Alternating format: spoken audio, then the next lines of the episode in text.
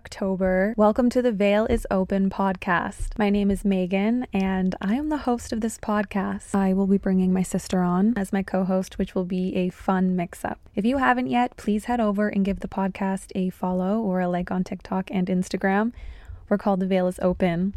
I'm so, so excited to start this. I have wanted to do this for a long time because I love horror and mysteries and folklore. And you know, the last two years and current years have been extremely hard on everyone. So, what better way to spend my spare time than to dive deep into the creepy unknowns of the world? I have a pretty exciting episode lineup for this season, which includes researching haunted places and ghost stories and bringing them straight to the podcast. So, if I even have one listener, I'll be happy to bring you on this journey of storytelling with me. If you're like me, you love true crime, but you also love the supernatural world, even though it scares the shite out of you. I've always loved scary movies. As a kid, I would want to watch scary movies all the time. One of my favorites was Jeepers Creepers.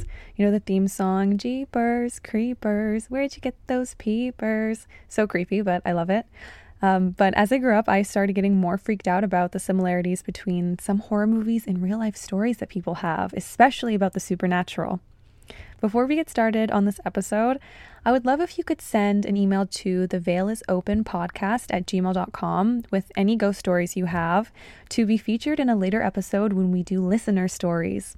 Before my story, let's briefly talk about the veil.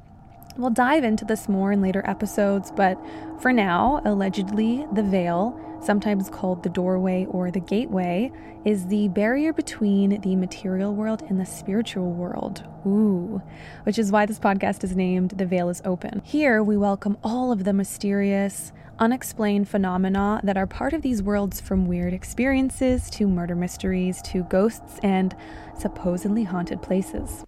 Everyone loves a little scary story, whether you believe in this or not. So, if you saw the title of this episode, which obviously you did, then you know what I'm about to tell you. I saw a ghost. I had never seen a ghost before this story, and this only happened in 2019 when I was 23 years old. Let me give you a little backstory. Since I was a kid, my whole family has always been prone to weird situations with the supernatural my mom and my sister have been the ones who mostly all of the weird, unexplained things have happened to. When I was living in an old house in 2019, I was getting really curious about spirituality and the chakras. If you don't know, the chakras are little energy centers in the body. And this is what they would use in Ayurvedic medicine, which is an ancient Indian medical system known as Ayurveda and it's based on ancient writings that rely on natural and holistic approaches to physical and mental health. Focusing on balancing each chakra is said to help with the body's homeostasis. There is one specific chakra called the third eye chakra, which the name to me is already creepy enough to have an extra eye. But this third eye chakra is your all seeing eye. It's supposed to help you connect with everything around you and literally see things beyond the veil. Me, being completely naive and not believing in any of this prior to this moment, thought it would be so fun and interesting to open my third eye chakra. Genius, I know.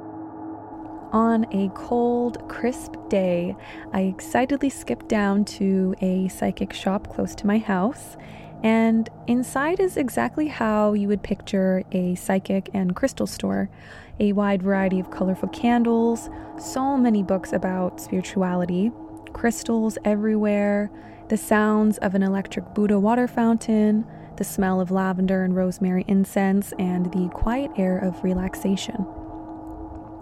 I find the candle section, which is color coordinated to match each chakra. I find the blue candle representing the third eye chakra, and to my surprise, there is a little mantra attached that I'm supposed to say out loud when I light the candle. I thought it was just perfect. I was so excited for this experience, so I ran home, went to my bedroom, and lit the candle. Pretty straightforward, right? Wrong. So I light this candle, and it says to say the mantra out loud three times. I don't know, I guess three is a magical number. I wish I could remember the mantra word for word, but Essentially, it was along the lines of I open myself up and open my third eye to see all, while tapping the third eye, which is a space between the eyebrows. After I said that three times, I felt this wave of nausea and anxiety come over me, and it felt like something was in my room with me. I swear I'm not insane, but I immediately blew out the candle. I had never felt this way before, so I just threw the candle away and I pretended like it never happened. At this point, I was genuinely too embarrassed to tell anyone that I had done this because of the fact that I was actually scared. I just proceeded with my day like nothing happened. Later that day, my roommate was at work, and I was FaceTiming my then boyfriend. I was in the living room facing a wall, so the camera on my laptop was facing the living room. This detail may seem like it doesn't matter, but keep listening and you'll find out why I mention this. That evening, all is well, and I go to sleep. I wake up around 2 to 3 a.m., and you know when you can feel something in the corner of your eye, so you just glance over? I was in my bed and glanced over to the right corner of my bedroom where my closet was, and I see a woman standing there in a white dress. I freaked out and immediately jumped up and turned the light on. And of course, nothing was there. I kept telling myself it was nothing. I checked the time on my phone, and there was a message from my then boyfriend. You know, when you can see the beginning of a message on the iPhone and then you have to open it to read the rest? The beginning of the message said something like, Hey, are you okay? I had a weird dot dot dot. I immediately felt goosebumps and felt sick to my stomach. So I told myself not to open the message until the morning because I knew I wouldn't be able to go back to sleep. I left a nightlight on that shined into the dark, creepy spot where I first saw the woman so that I could actually fall back asleep. In the morning, I finally had the courage to open the message. So it said, Hey, are you okay? I had a weird feeling yesterday because I saw someone walk behind the camera towards the hallway leading to the bedroom, and I realized you told me that your roommate was at work. Guys, when I tell you I was so shocked, how did he see something too? I immediately and embarrassingly told him what happened with my third eye and that I saw a woman in my closet wearing a white dress. And he said, Wait, the woman who walked past you was wearing white. I can't make this up. So I thought to myself, okay, she's probably here because of my stupid third eye mantra that I did. So if I just tell her to go away, she will, right? Wrong. The next few nights, I didn't see anything. I slept normally, so I was so relieved that maybe, just maybe, she went away. Until the fourth night, I woke up to the woman in white suffocating me with a pillow. To me, I always thought that experience was a dream, but it felt so real.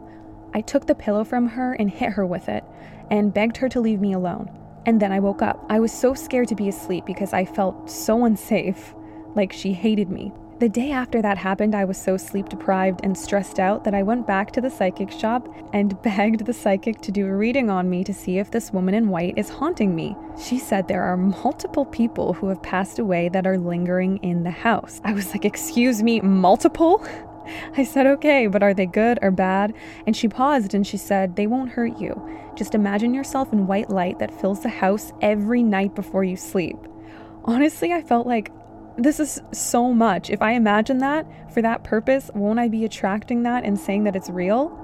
I didn't want to believe this was happening. It was like I opened the veil. I only lived there for another six months until I decided to move out.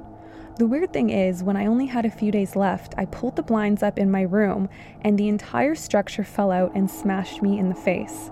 That never happened in the entire time that I'd lived there. I had a bruise on my nose for a week. Coincidence? I think not. Maybe she was mad. Maybe she didn't want me to leave. The good thing is, I haven't seen her since. And don't worry, guys, I haven't tried to open my third eye chakra since. But the house is still there, which means so is she.